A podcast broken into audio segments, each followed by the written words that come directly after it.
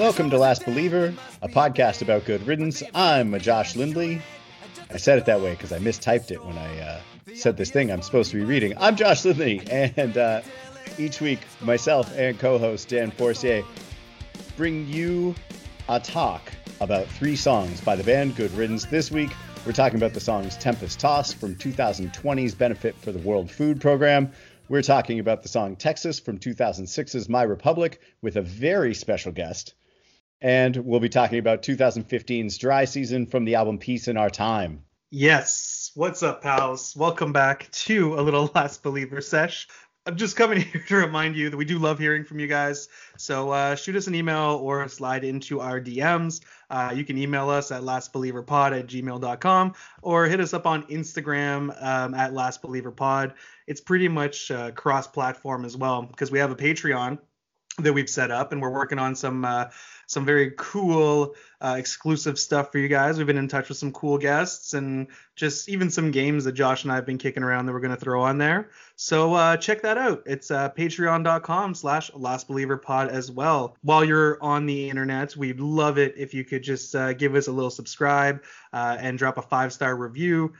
Um, even something as easy as pop pop can really just, uh, you know, give us an extra pop. give us a little bit of magnitude. There it is. I'm glad that you you knew exactly where I was going with that. And um, yeah, it also helps people just you know finding us and uh, ideally though as you know the grassroots punk rock kind of production that this is tell a friend um, let someone know that you think they might enjoy uh, two bozos talking about old punk songs while you're looking around online uh, we have set up a spotify playlist which is like definitely not punk uh, however, the songs on it could be qualified as such, or at least some of them. The idea with this playlist is that you're not coming in dry when you come into the uh, Last Believer podcast. You get an idea of, of what we're talking about, why we're talking about it, frames something a little bit, maybe gives you a little insight into the terrifying minds behind this thing. Something that is definitely on the Spotify playlist as of this week. I'm going to bring it up. I got my seized up seven inch in the mail from Curse Blessings. Anyone that's been listening for a while knows that we talked all about this seized up seven inch with Al Nolan a few episodes ago.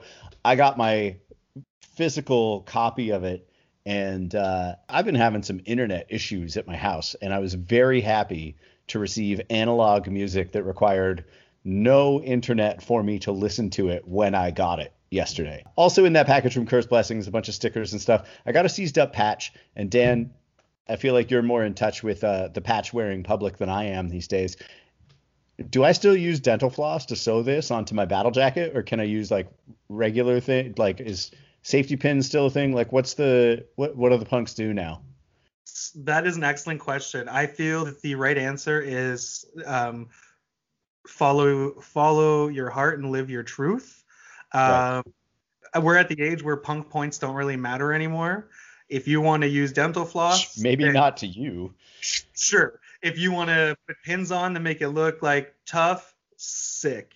If you want to bring it to the uh, the nice little lady that has um, little seamstress shop and want to pay her five bucks to uh, sew it on there so it's done nice and you're helping local business, also sick. You know, like do do whatever you want. Just uh, live your truth. I'll take it. Is there anything else you wanted to talk about before we jump into the songs this week? yeah, actually, kind of funny that I, I didn't want to tell you this um, in advance. I want to drop it on pod just to get your first time reaction. Um, so Sunday, uh, before I do my uh, my music trivia, I went to the um, the LCBO, the liquor store down the street. I had headphones in, and uh, someone tapped me on my shoulder and I got kind of got grilled for being. Uh, they asked me if I was an undercover cop and didn't believe me when I said no. What? Really? I mean, okay. If if I'm being 100% honest, you haven't had a haircut since COVID happened. At least that's what you look like, and you've been wearing a bandana to try to sort of hold it back, and your beard is just so good. Like I could understand how someone could walk up behind. Like you sort of you don't not look like Tommy Chong I feel like sort of looking like Tommy Chong is exactly what a narc would try to do. Okay, that might be okay. Most people have said that's crazy. Um, that uh, that I was getting that comparison.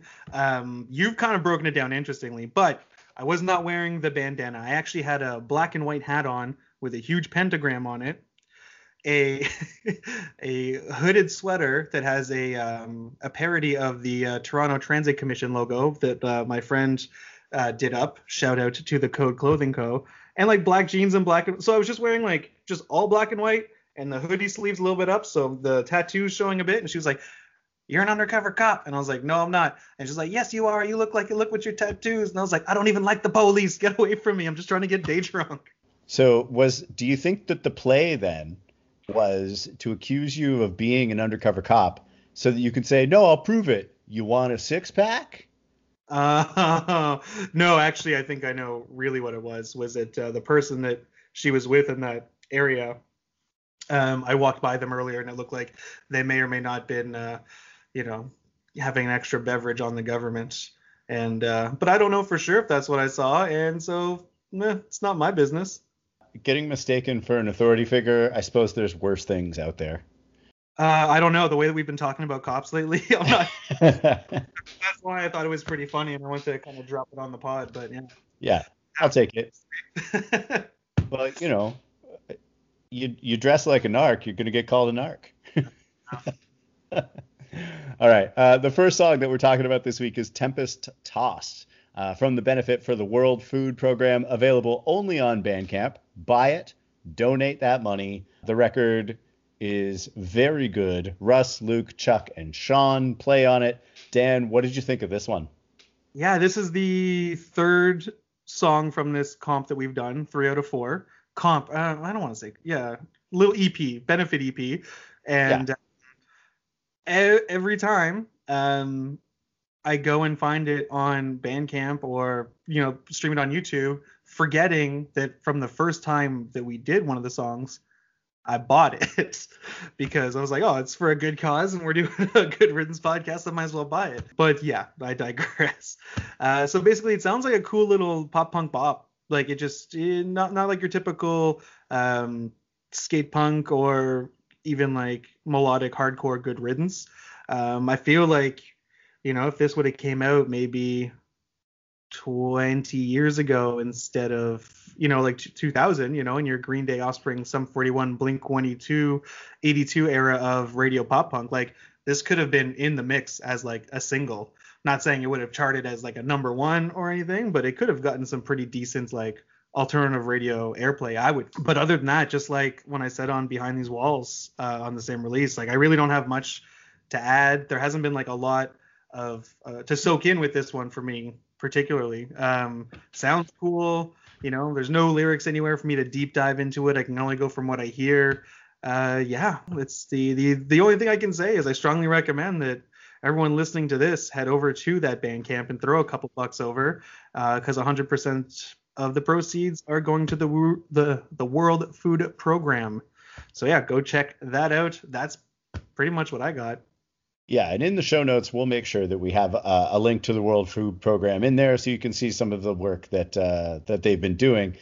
I agree with you, Dan. This this does sound like a song that could have come out, I would say, like on a Fat Comp in 2002, uh, which is cool. You know, uh, I feel like this song Tempest Tossed, even though it just came out last year, is classic pop punk. You know, very like no use for a name vibes, and I think that the whole thing well, I mean, not so much that it's written the way, but uh, the way it was recorded sounds kind of restrained, maybe a little too clean and too perfect. After hearing this lineup of the band tear through some of the songs on Thoughts and Prayers, which I'm pretty sure were recorded and written about the same time that this EP was, to hear Tempest Tossed, uh, this song is pretty slow and pretty poppy by comparison, I think. Uh, the bridge to me is the most interesting part, though. The trade off vocals, the drum fills, the bridge is really cool it sounds like the band took some time really arranging the bridge, but then maybe the rest of the song doesn't match up to it. Maybe they knew that it was coming out on an EP later and wasn't necessarily going to be on the full length.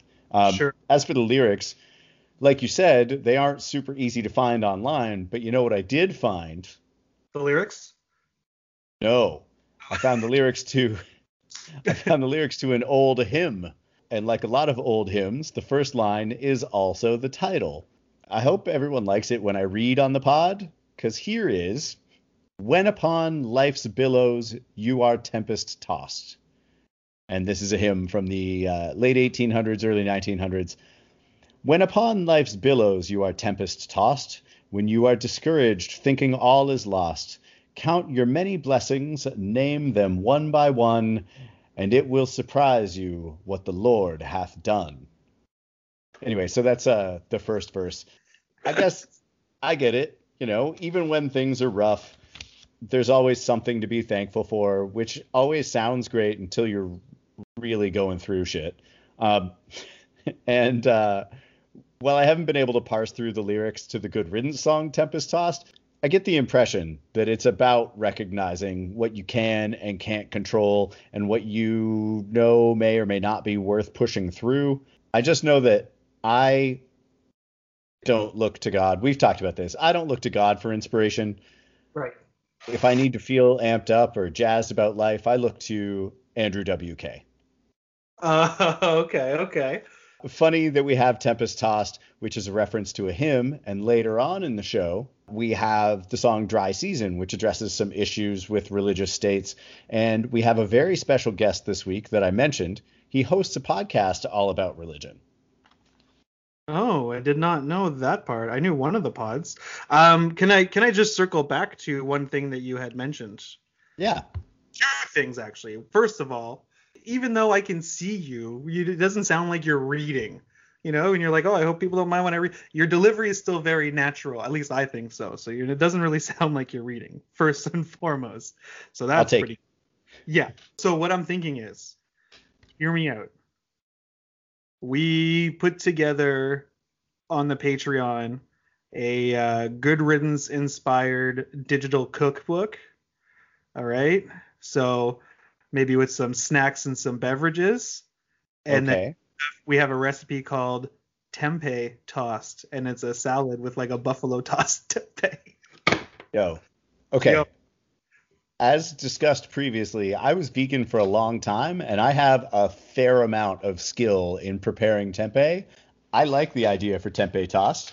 And uh, you can look you can look for that on the Last Believer podcast Patreon sometime in the next I don't know. I don't want to give myself a real timeline here. What's my deadline going to be? Like June 1st? Let's say let's say July 1st. Tempeh tossed. Summertime Okay. tossed tempeh dish. We'll try and come up with like a dozen, uh, a dozen or so things that we can just do, just like as a digital PDF cookbook or something for the fun of it. It'll be real good. Uh, cocktails. what could go wrong? I am going to dial in our special guest right now. We decided to do this live. Who knows how that's going to go, but uh, we'll see. We'll see what happens if I can just uh, add him in. It's calling him. Sick. Uh, well, here we are. We did all it. right. Awesome. Hello, hello. I'm uh, I'm on a tiny little MacBook Pro right now that I hardly ever use, so I fired up an old machine to do this because Skype was already preloaded on it. Um, but yeah, I'm stoked to be here, man. This is great. we appreciate times. it. I'm going to do my proper introduction. Everyone is hearing the voice now. On Last Believer, a podcast about good riddance, this is our first non-Canadian guest. Uh, Greg Soden is about 6'5. He's a runner, he's a cyclist, he's a parent, he's a record collector, he's a teacher, and host of not one but two podcasts. One is his Classical Ideas podcast, which I just referenced before pulling him onto the call, where he talks to uh, a variety of um, scholars in religious studies, let's say. And then the other podcast, which has a whole lot more to do with what we're talking about today, is called Unscripted Moments, a podcast about propaganda. Welcome to the show, Greg Soden. I am so delighted to be here. Thank you so much for the invitation. It is fantastic to be here. So cheers to you both for the invite. I'm just delighted. Uh, Greg, first question. Is your name pronounced Soden or Sodden? I felt like a jerk just rolling into it. You nailed it. It was amazing. And you did better than 50% of my teachers growing up in the public school system. So well done for your intuitiveness as far as pronunciation for that uh, strange name goes. I'll take it. It's not that strange of a name. Yeah, you know it's and what's really funny is if you Google Soden, there's actually a town in Germany called Bad Soden, which I absolutely love. So someday I have to make a pilgrimage to Bad Soden in Deutschland. Some um, some merch, some uh, tourist merch. Why? I don't know why I can remember the word tourist. Some touristy merch that says Bad Soden on it. Seriously, isn't that the greatest name ever? I mean, I feel so lucky. And as when I get there someday, I'm going to track down everything I can with all the writing on it that I can too. First of all, thank you for coming to join us on this podcast, taking the time. As I just mentioned, you do a lot of stuff. And for you to take uh, however long this goes to hang out with a couple nerds from Toronto Yeah. and talk about another one of your favorite bands, Good Riddance, really appreciate you taking the time. I am so happy. I am so happy to talk about Good Riddance, and I'm so happy you're doing this podcast. Song by song podcasts are just the niche content that is just so beloved by the people who appreciate it, and I'm just so lucky to be a part of this world. It's a very funny thing. I think when Dan and I started this out, we didn't realize how big the network was. Yeah. I mean, we're both we're both very familiar with uh, the formerly Blink 155, now the 155 podcast. Uh, I know Dan was a big fan of what was the name of the Alkaline Trio one? As you were. As you were. Yeah, that's right. And then Yeah. Tim, the really cool thing with um with Brendan from Lawrence Arms, just, like going through all of his stuff too, which is pretty rad. I Uh, listened to every one of those Road to the Skeleton Coast, every single one, without fail. Like I've I've just spent like my entire winter with Road to the Skeleton Coast. Yeah, I just love And so- listening to Kelly talk. Like, yeah. Uh, so, besides all the things that I just listed, you're also obviously a big fan of Good Riddance. And since the moment that we mentioned online that we were going to do this podcast, you've been on board and like not just kinda on board. Um, Super I on feel board. like Completely I feel on board. that I feel that both of your podcasts and you personally were three of the first five followers, and the other two followers are the hosts of the podcast. Uh, Mhm. so again, thanks for that.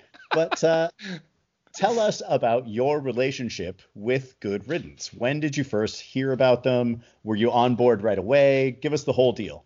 So it was definitely the Peep Show VHS tape from Fat Records with the Steps music video.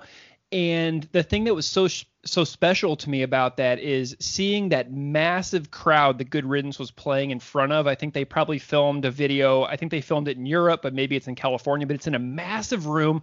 Russ is in a basketball jersey, and then I was learning how to play drums when I saw that video for the first time. And when Sean Sellers starts that super fast kick drum beat, like partway Yeah. through steps, like boop boop bop boop boop boop bop boop boop boop bop, I was just in, all in. And Sean Sellers was like my guy. And I was obsessed with Comprehensive Guide to Modern Rebellion. And then when Operation Phoenix came out, it just blew me out of the water as well. But my first experience is the steps video and then when operation phoenix came out i got really into it because when we peeled off that sticker on the back of the cd case with the exposed skull our parents became enraged that we had this but for some reason we were able to keep it but that really just sticks in my mind about like wow this is a band that's saying something. This is a band that has something to teach me. They exposed me to war crimes on the back of an album cover.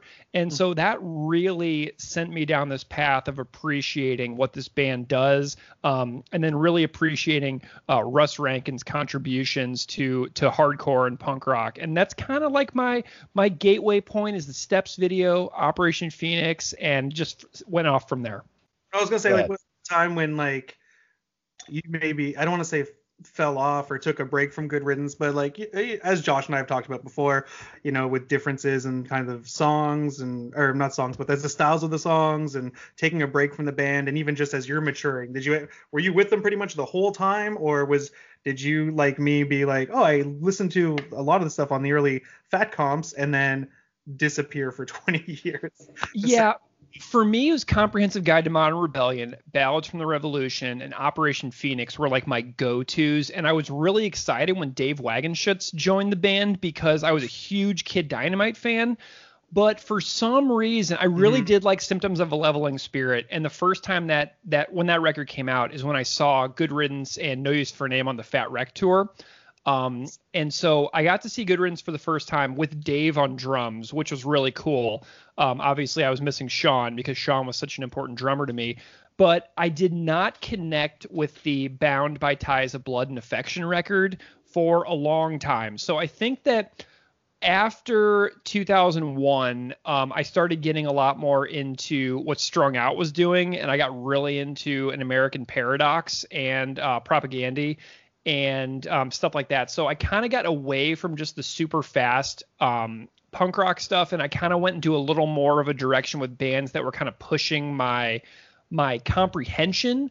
Um, and so I kind of got out of them after Symptoms before Bound by Ties, and then it took a while. Uh, but I would say that I was out of Good Riddance from 2002 until 2006. I came back in briefly in 2006, but then, like, I think the hiatus was a good thing for Good Riddance because when Peace in Our Time came out, I was all in. I came right back in there, but I there was several years there where I was not listening to Good Riddance really at all. I did check out Russ's solo record, but um, you know, I was out for a long time. Yeah, yeah. Well, definitely that that break and the way like Josh and I've talked like when they came back after that hiatus, they came back with something to say like with yeah, totally. They really did step it up with Peace in Our Time. I think that it was such a strong return record, and Thoughts and Prayers is awesome. And I love that they're not rushing releases now. Like, I like that they're taking three, four, five years between records. I think that that is uh, a strategy that more bands should do. And I'm glad that Good Riddance has switched up their comeback approach to making records um, to let time pass and to you know figure out new things to say as opposed to being on that really traditional album cycle. But I was out for a long time, and I- am glad that I'm back in Good Riddance uh, fandom, if you will. Yeah, like you're saying, it is something that comes up a lot in a lot of interviews that Russ has done, especially since the band has gotten back together, where they talk about yeah, man, we have families, we have full time jobs. We can't actually do the band full time anymore, which is why there isn't a record every 12 to 18 months. They, yeah. They, ha- they have the time to let ideas gestate now, uh, which is super beneficial because they haven't done anything wrong since they started playing shows again. Mm-hmm. Uh, mm-hmm.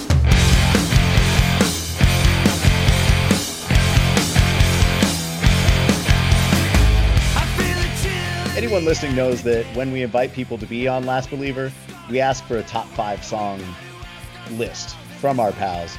And one of the songs, Greg, that you chose was Texas from My Republic, which came out in 2006. It's the second song in on the record. Russ, Luke, Chuck, Sean back in the band, which I find, uh, now that you're talking about it, fortuitous that. Yeah. Uh, Sean comes back in the band, and you all of a sudden become interested again. Uh, Bill Steven and Jason Livermore on the boards. Greg, why did you pick the song Texas as one of your Good Riddance favorite songs? So Sean Sellers was a huge, huge reason why I became re-interested in Good Riddance with uh, My Republic, and I had a lot of high hopes for this record, and I think that everybody did. I think that people were really stoked that Sean was back, and I was expecting those drum sounds from Comprehensive Guide to Modern Rebellion to be back again, and I don't think that they really were. And I think that I remember this album being extremely panned. Like, I think that people felt very flat about it and that it didn't really do anything for them. But this album, to me, serves an important purpose in my life because of the context. And so I was in my fourth year of university and I was working at a, a venue in Missouri called the Blue Note, uh, where NOFX is actually banned for life, interestingly. Um, and I Wait, abs- hold on, time out, time out. Yeah. Why why is NOFX banned for life? Uh, they had a a live sex act with women from the crowd on the stage during a show, and uh, the owner of the venue had banned NOFX for life. And I think that show happened in like 98 or 99. Um, but that's where I worked. And if you go to that venue to this day, in Columbia, Missouri, you can see where I graffitied on the wall above the bar, Jesus saves, Gretzky scores. Um, so, but anyway, so this is a super important era to me for Fat Records, right?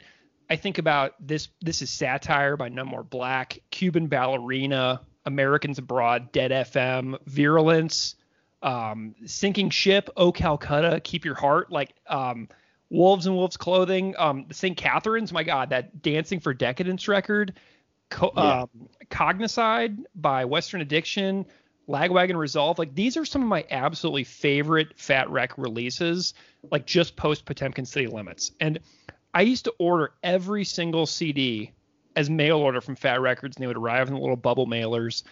And I was so excited that Sean was back, and I remember ordering this record.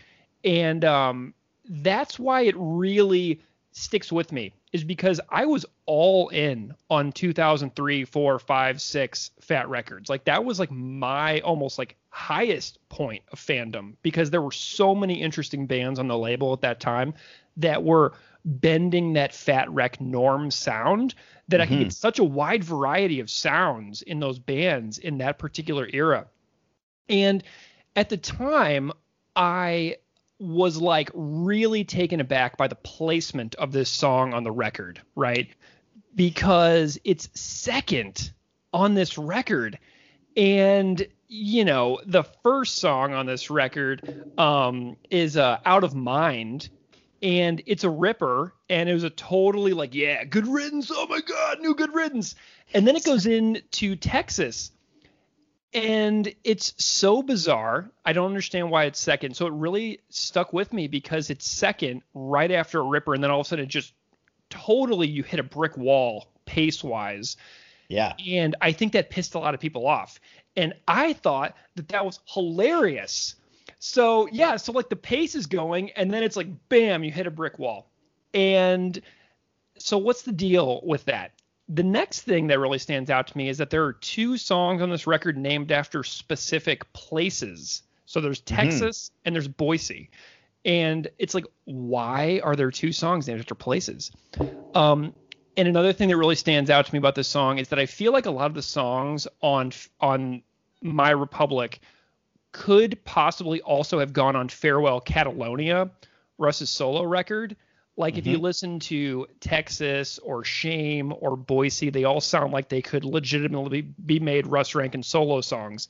So I was really appreciating what Russ was doing in the band at this time because like I could really see him start to uh, think about his own songs and like I, I could totally see these songs being on just a Russ record, which I really dug. So that's kind of why this song stands out to me. It's the placement on the record, it's the pace, it's the strange sequencing choice, um, and it's like the mystery of why is Texas showing up in this Northern California band's second track of their, you know, record with their return of their drummer. Like, what is the deal with this? So it was always a real mystery to me why Yeah. this song was where it was. So that's kind of what why it stands out to me in general. Um, before I get into like any specifics, you know.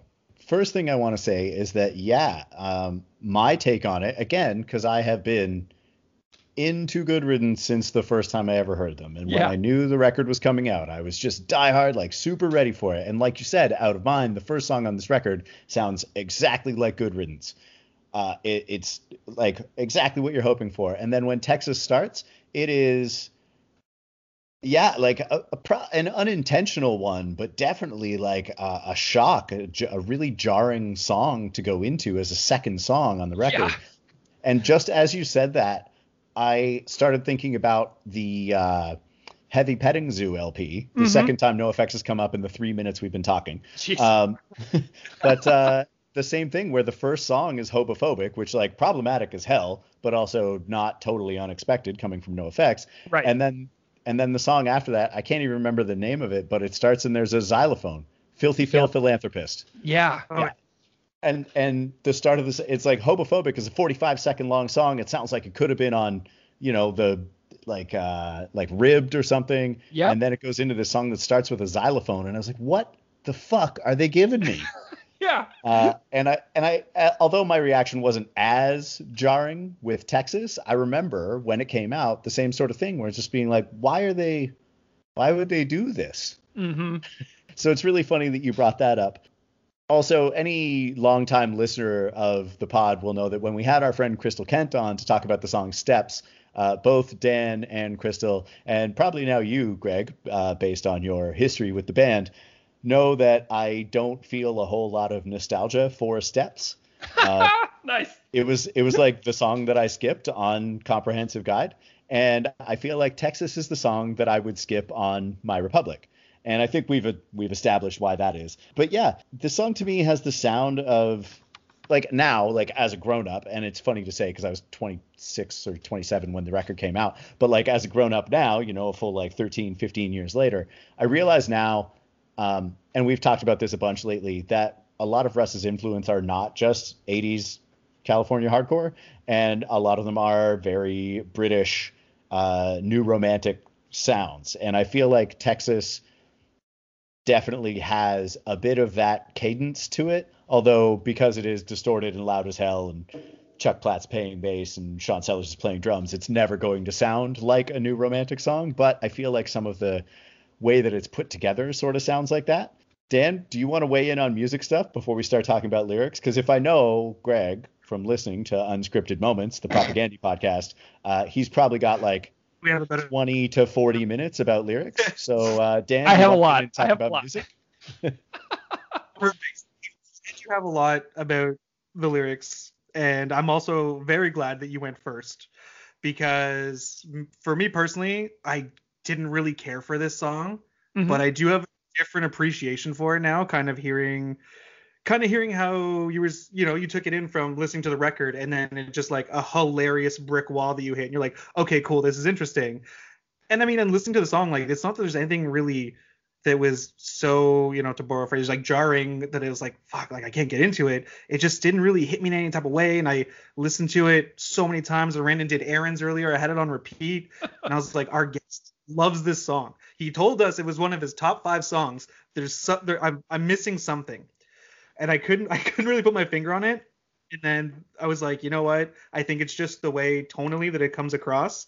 Um, only because a song of this speed with the same mo- vocal melodies but like with a different tone of like lifetime or none more black which i had in my notes before you mentioned this is satire i Mhm. would have been all over this like it's that speed it's that tempo but maybe you know with ari or jason or just a different kind of delivery on it even if it's the same melody i would have been like yo this this is great. This is like the type of stuff i want to listen to. But for some reason it just didn't click with like i guess the the production. Like just the way that it was just delivered i was just like it just didn't punch. But maybe maybe live it's like a super hit and it's really fun. But yeah i don't know. That's yeah, kind of what i have it's really interesting too that Steps is a slow one, and that's track two also, and Texas is slow, and that's track two. I'm like, what's the deal with these slow songs being track two on Good Riddance records? It's almost like a practical joke that they're playing on us the entire time, and so I kind of like choose to think about it in almost like a humorous way like that, like, oh, they're gonna slip a little joke at us right now, and like kind of throw everybody for a loop to make sure we're actually paying attention. And you know, something else that really jumps out at me when I was just listening to both of you is that I another reason I really like this song is because one of the reasons I got into punk rock music in the first place was because I liked that I felt like I could play some of the songs, right? Like Yeah. people say this about the Ramones all the time. I could do that. And then what do you know? They do it. And then they make great bands, you know, like I'm thinking like my, my love of Teenage Bottle Rocket and the Lillingtons right now. Um, so many amazing bands start off because they see a band playing something and they're like, I could do that and I should do that and I'm gonna do it and it works out great.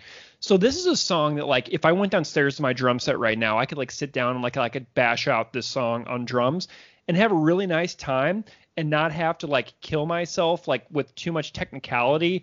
And so this is a song that like I think that if I heard it when I was like 13, I'd be like, this is a song that I'm going to play my drums to over and over and over. And even though I'm 37 now, I still retain that spirit of like trying to find little 13 year old Greg playing his first drum set.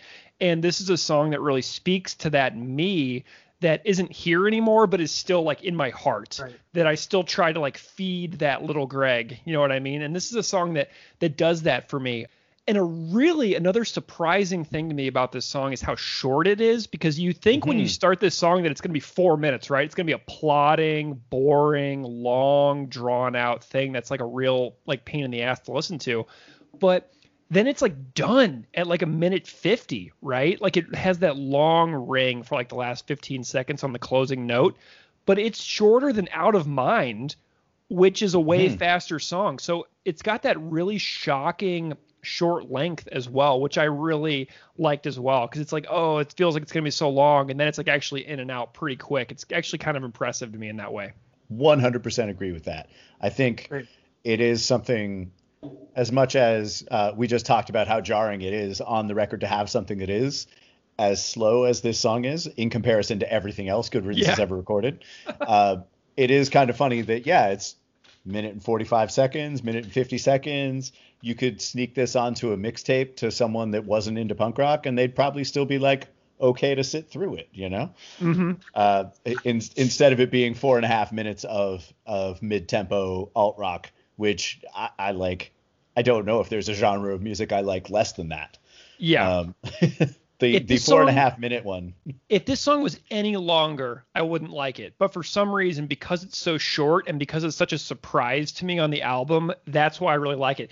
And you know what's really fascinating is I wouldn't really say this is my top five favorite Good Riddance songs, but it's one of the ones that really just leaps out in my mind as mm. being a crucial moment in my fandom of the band. So even though I like way, I like tons of songs way more than this one, like this is a one that stands out in my memory of walking down the MKT trail in Columbia, Missouri in the summer of 2006, walking to my summer school classes, like with the trees and the southern Missouri heat.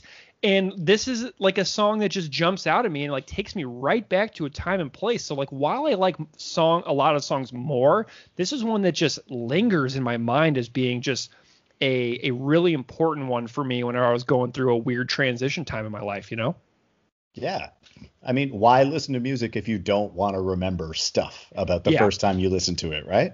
I really Uh, connect moments to songs for sure. I do that a lot. Oh, 100%. Same. Um, and then, so lyrically, I, the way I'm going to go first on this one, because I feel like you're just going to crush us with, with facts and figures. I won't, I promise. if anybody doesn't already I have to. Unscripted Moments, the podcast about Propagandhi, Greg goes so deep on that. We'll talk more about that in a bit. Uh, but lyrically, for me, I feel like it's easy to say this song is about any governor or president with the last name Bush.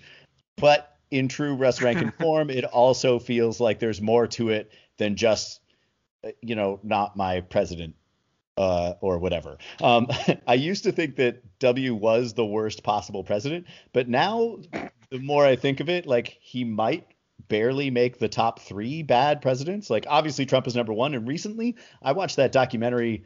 Uh, I think Showtime put it together. I can't remember who put it together, but the Reagan's documentary, Mhm. and that dude was a fucking monster. Yep.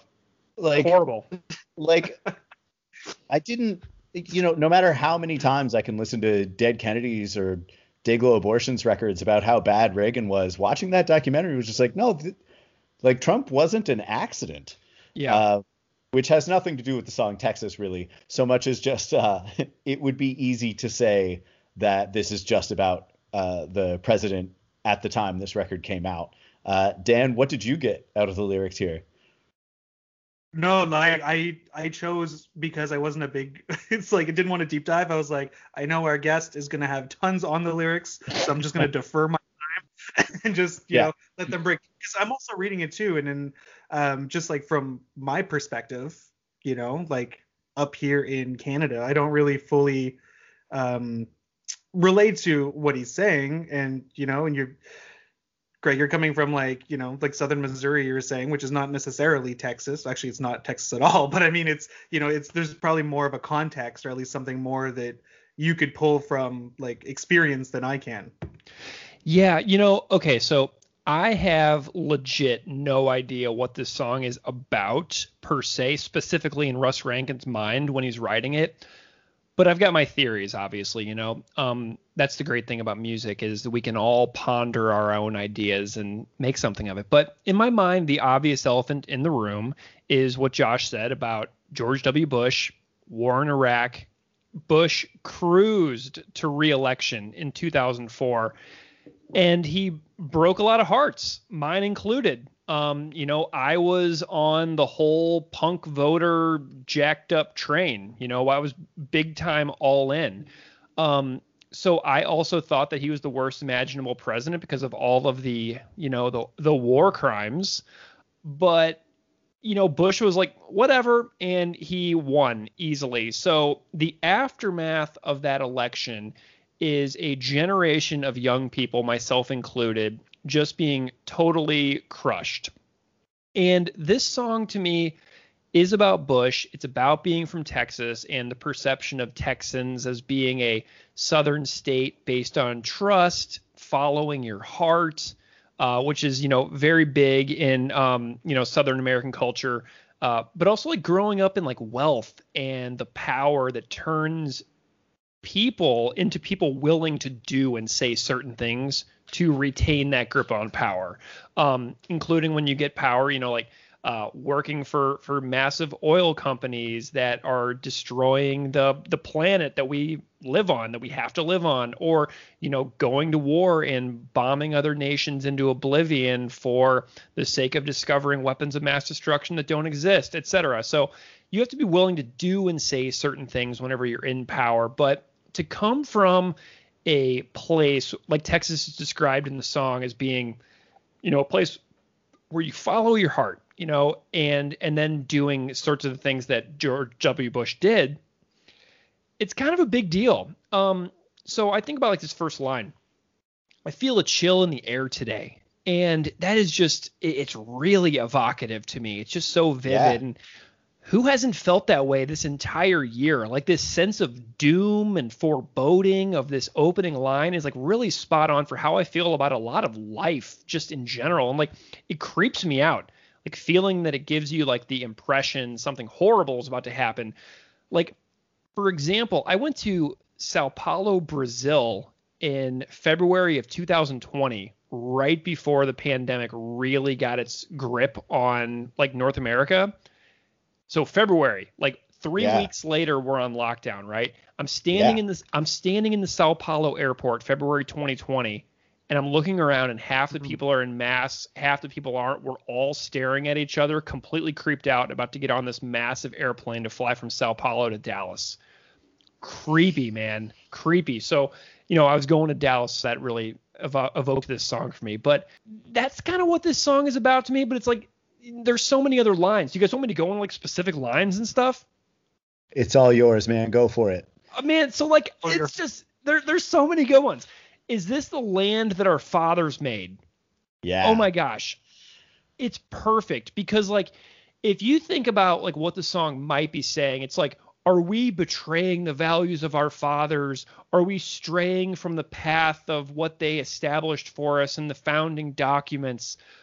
And I'm like, dude, this is the land that our fathers made. Yes, this is absolutely the land our fathers made. It's a nation built on slavery, racism, ingrained white supremacy, racist housing ordinances, a culture of police brutality against marginalized communities, nationwide land theft against First Nations populations.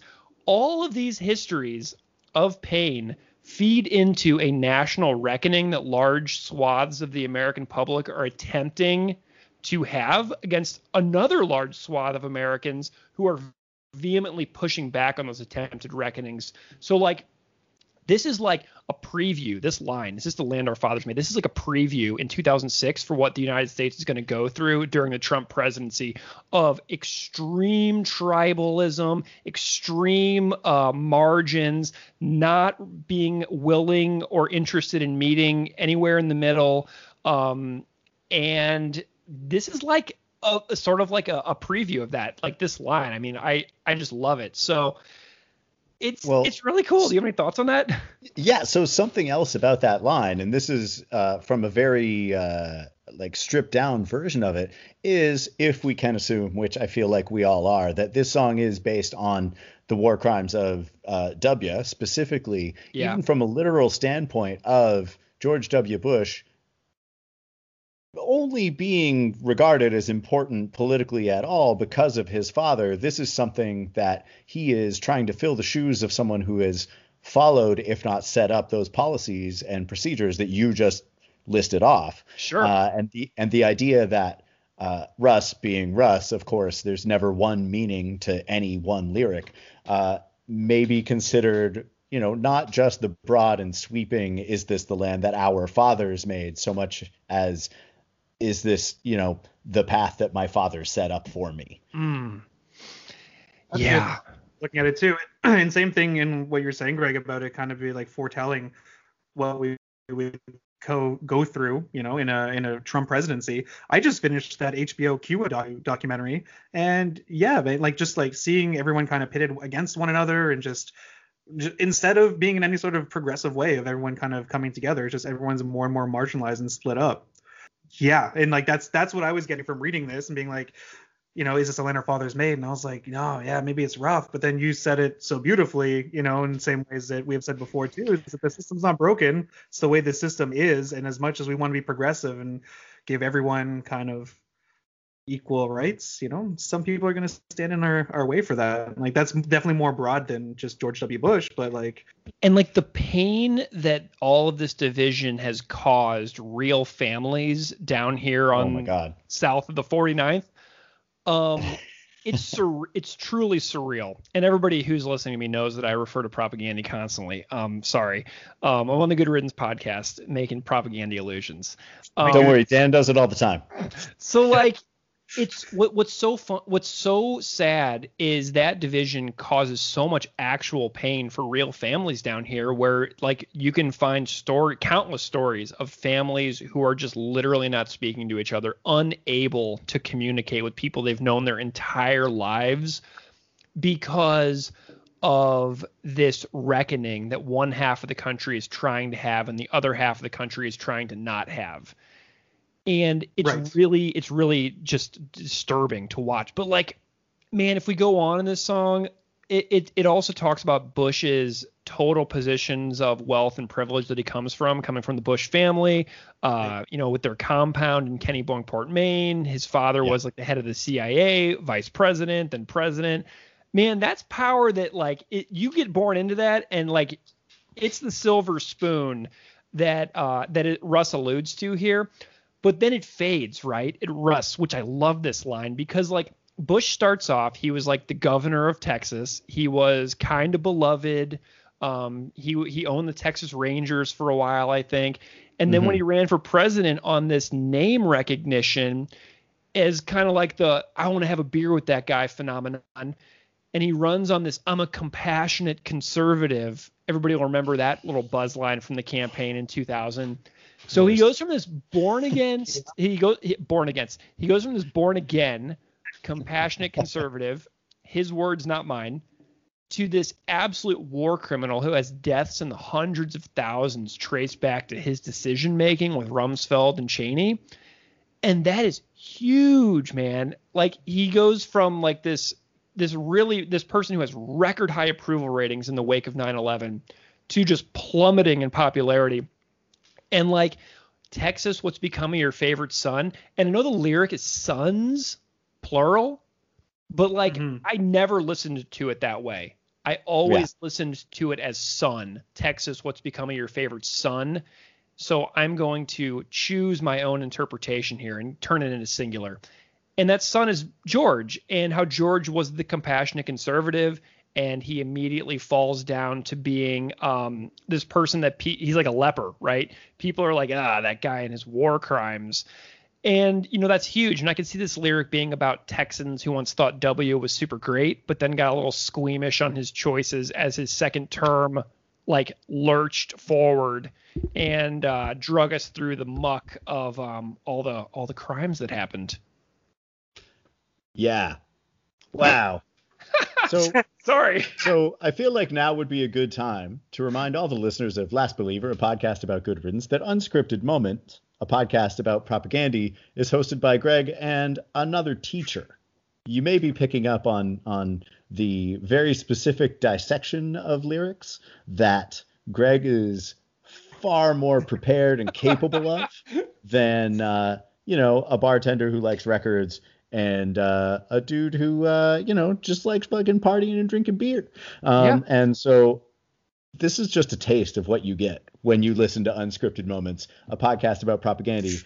That said, I feel like the the primary difference between the two podcasts is that Propagandhi not I, I don't want to sell short Chris's uh, songwriting skills, but I feel like Russ definitely leans more on poetry and with Chris and and Propagandhi and Todd when he writes lyrics as well, uh, everything is a lot more sort of obvious and direct if referencing 20,000 things in a 2 Yeah. minute long song. Crazy. Uh, so, so what you might be picking up on is that uh, Greg is a professional researcher,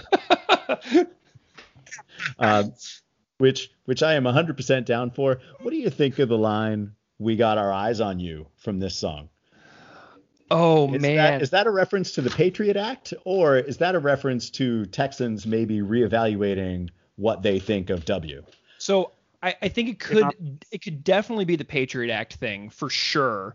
Um, because the the power of pieces of, of legislation like that can get so dark, right? I mean, the overreach of power can really have just a, a massive impact on a nation. So it totally could be that.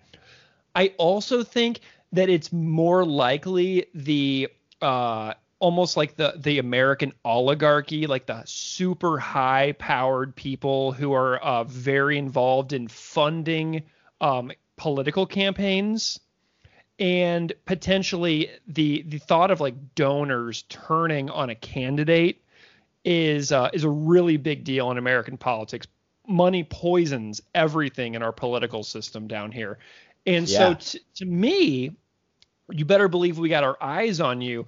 Could also be the the the mega elite of the highest stratospheric income levels of the United States uh, deciding that this particular brand of politics is too toxic for the time being. And even though we get a lot of financial benefits out of this particular um, party or system or whatever, it's easy to uh, turn people off. Um, all you have to do is behave like Trump or, you know, invade countries and bomb people into oblivion and then watch where the money goes.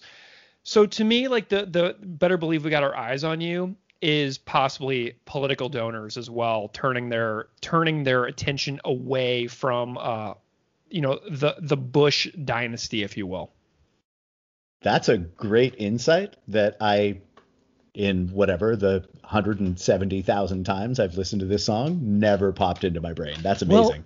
dude and the thing is like about um maybe maybe this conversation will uh, get people to think about Texas in a different way, and maybe they can appreciate it like me because I feel like this is an overlooked gem within the catalog, if you will.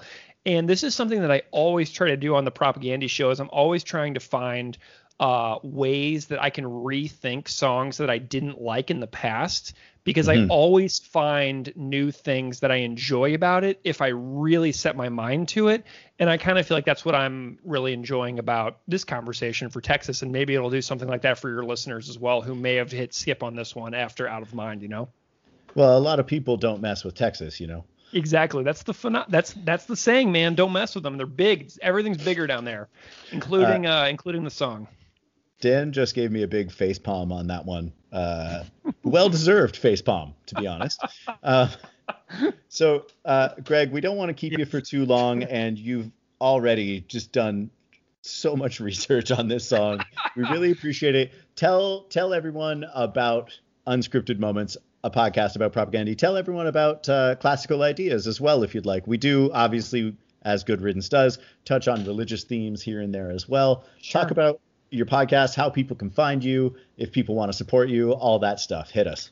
So the Classical Ideas podcast has been my my baby for the last four years. I just topped 200 episodes um, of that Wow. show, and it's it's a massive thing that I'm super proud of. I do it by myself, um, and on the show I talk to scholars of religion and philosophy. I do not talk to theologians. Um, theology and religious studies are two extremely different fields.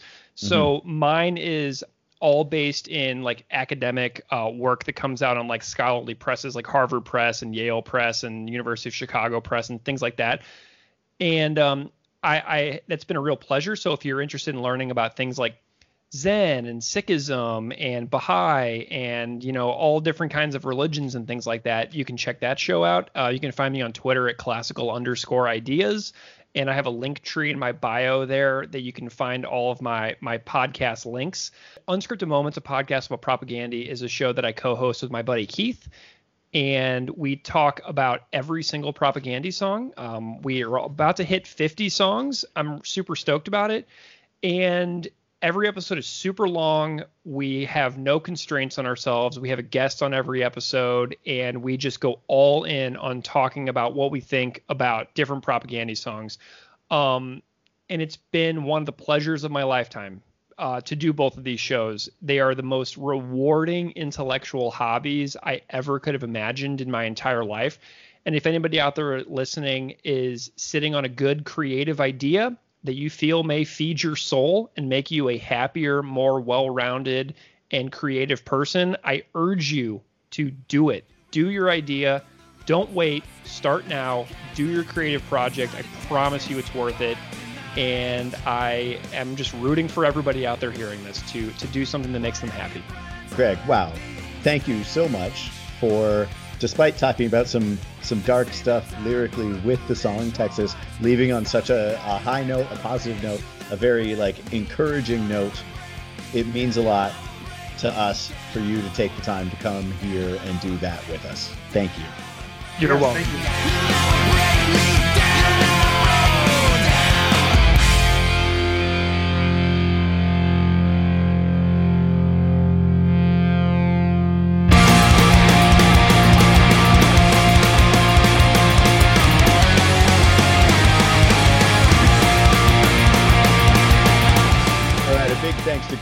Taking time to hang out with us. Uh, despite some weird uh, uh, Skype issues, uh, really appreciate Greg taking the time to hang out.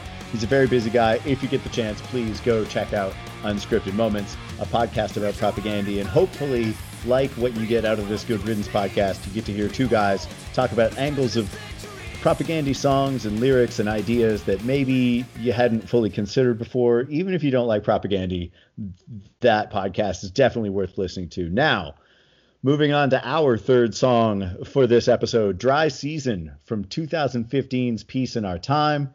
Russ, Sean, Chuck, and Luke. Dan, what did you think of Dry Season? Yeah, so uh, I was listening to Dry Season, um, and right away I found it very reminiscent of like sophomore era Good Riddance, but like with a little extra punch in production, like Yeah. the one, the extra punch that we've come to know and love from their sound. Uh, and then I remind myself that the lineup that we have here the same four buds that made up that classic lineup of Comprehensive Guide, so that makes sense. So basically, just kind of on the same path where they were in the those early releases and just kind of cleaning up the uh, the sound a bit. Uh, it's a pretty cool jam. Kind of mentioned earlier about the religious aspect and like you know the war protest message. Um, lyrics much like Grace and Virtue, like from last week, I found were like really beautifully written. Um, but they didn't impact me as much. But it was a very cool read. I almost preferred just reading it separately without the music. Um, but I did like the song too. But just kind of going through that poetic, um, that poetic layout of uh, Russ's lyrics, I was just like, this is this is great. This is nice. This is really fun. But my question for you is, do we know who's screaming? Yeah, that's Chuck Platt. I'll Oh. talk about it when I get to my part about this. Boy, howdy, do I talk about that. Because I was watching the video and it looks like it was Chuck. Because it looks like Chuck maybe does backups for something for like a hot second. Yeah. Uh, and then, but then like I couldn't really picture that sound coming out from him. So I was like, okay, maybe for the video, it just to show someone screaming like for just a brief second or whatever. Uh, and then I almost thought it was uh, Jacob Bannon for like a hot second, like right at the beginning. I was like, whoa. And I was like, okay, wait, no. Then after like two or three listens, I was like, okay, this is not the dude from Converged. Um, but speaking of that video, though, nice to see that like three of the four guys look like they were having fun playing the song. okay, okay. You know, but there's there's three uh, 75% of the band looks like they're having a real good time. Yeah. That's all I'll say. That's, Fair. Here's the thing, Dan. Mm-hmm. Just like last week, fuck this song. Good what way. a rager. Yeah, it's like okay. Uh, so Good Riddance broke up in May of 2007, and they put out a live album, and then they did Capricorn One, which is the compilation, all the singles yeah. and B sides and whatever. Uh, but so far as we all knew, they were done. And then in 2012, Good Riddance got back together and started out by playing Groezrock and whatever other European festivals, and then they started playing actual shows. And in 2013 for my 33rd birthday, my wife Jess and I flew to San Francisco to go see Good Riddance. This is what I chose to do for my 33rd birthday. Because um, they, I don't know if they'd done full on tours yet, but it was just like they had just started playing shows again. And it was the day after my 33rd birthday they were playing. Uh, the show was at the bottom of the hill, which I hadn't been to since I was on tour with Protest the Hero in 2006. Yeah. Um, Western Addiction and Cobra Skulls also played the show. Jason from Western Addiction made some amazing joke about being a 31 plus show uh, instead of a 21 plus show, which was mostly just funny because it was incredibly accurate. And Good Riddance comes out and plays a blazing set like they hadn't missed a step.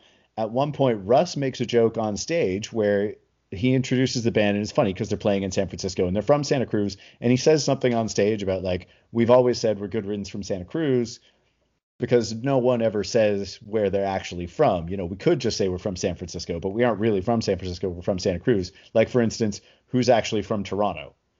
And he says this on stage like as a joke and Jess, my wife and I sort of look at each other and halfways put our hands up and are like, I'm from Toronto but like not trying to actually draw attention to ourselves. But the dude standing next to me at the show was like, "What? Seriously?" He's like, "Yeah, we we flew here for the show." it's like unexpected awkwardness at the show. Anyway, they didn't have any merch for sale, so I bought a Steph Curry jersey anyway. Um, nice. And keep in mind, this is 2013. This is when Bogut still played with the Warriors. Um, I started seeing interviews where Russ was talking about how he didn't want Good Riddance to be a band, be one of those bands that just plays old stuff and tours on their laurels kind of thing, which right. was very good news to me. And then in 2015, this fucking song, Dry Season, comes out, and there's a video that looks like it was just shot in the same space as all their other videos, you know, eh, well, except for the Steps video, I guess. And it's all like chaotic looking and it, while it is a jam space video the cuts are all really fast and there's like superimposed helicopters and bombs and guns and stuff. It's it's a pretty good punk video. And then the song itself just rips it's such a gamble when a band decides to reunite and then start making new music like it's one thing to tour on old stuff because like everyone's to go see Cock Sparrer you know um, but I don't know if I need to hear a new Cock Sparrer album. Whereas like Good Riddance get back together, and unlike everything else, it totally worked. Uh, Dry Season shows up, and it's an all-out attack. It's fast as hell. Everything sounds like it might fall apart, but the chorus is still really melodic, and you can sort of sing along to it. And the bridge in this fucking thing, Russ and Chuck sound like they're just screaming at each other, while Sean's drums sound like he's pushed them over a fucking cliff and they're tumbling, bouncing off of rocks and smashing into each other. And Luke is playing these like way up on the neck high notes on the guitar. It's honestly, and it's funny you mentioned Converge because I feel like this is the most dissonant, noisy thing that Good Riddance has ever recorded. But at no point does the song actually lose its way. Like it's still tight all the way through.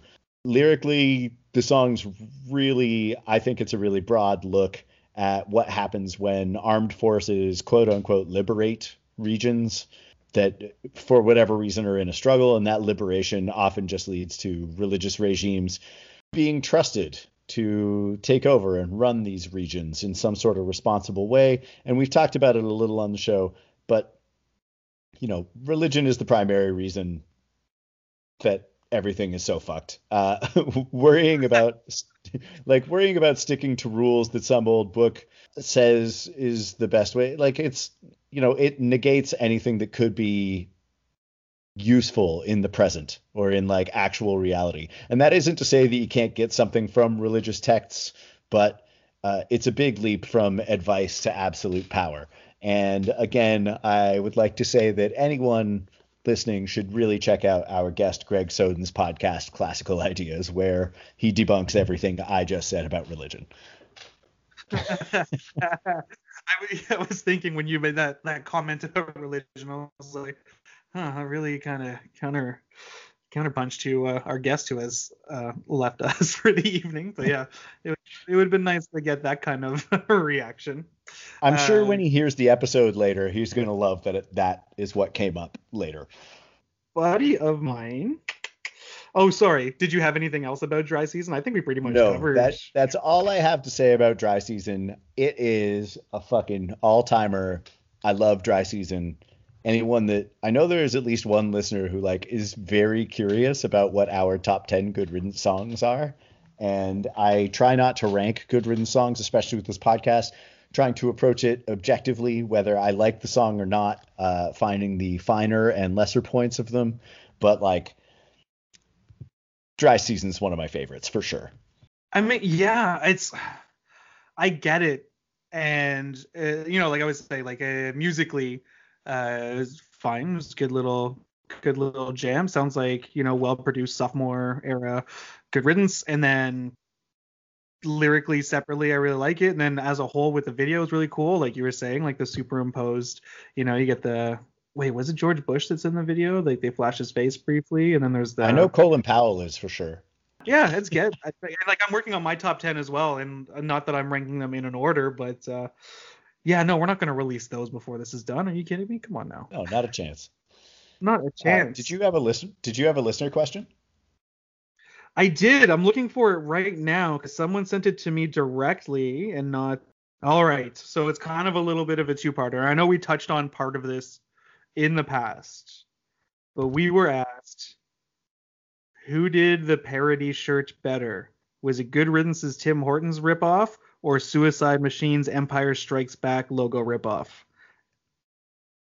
I'm going to go with option three, which was the second Good Riddance t shirt I ever purchased, where it was strictly the Rebel Alliance logo with the words Good Riddance underneath it. It's not even a parody. Okay. It's just straight up, straight up the Rebel Alliance logo, but with Good Riddance written underneath it instead of Star Wars or Skywalker or whatever. Right. That's okay. I like that because the, the, the follow up to it was basically along the lines of you know there's lots of cool ripoffs uh, and parodies back in that time that kind of like ran especially like Ontario as far as I know uh, in terms like you know the punkers one um, yeah. the effects tricks ripoff and all that stuff so the second part was if not one of the two then was there another one that you liked better? But hey, there we go. Rebel Alliance Good Riddance, I guess, is the answer. Well, and like that was also before uh Jar Jar Binks. I think sure. I, th- I think that's an important thing to note about uh, the Star Wars artwork from 1996 uh, is that Jar Jar Binks, the prequels didn't exist yet.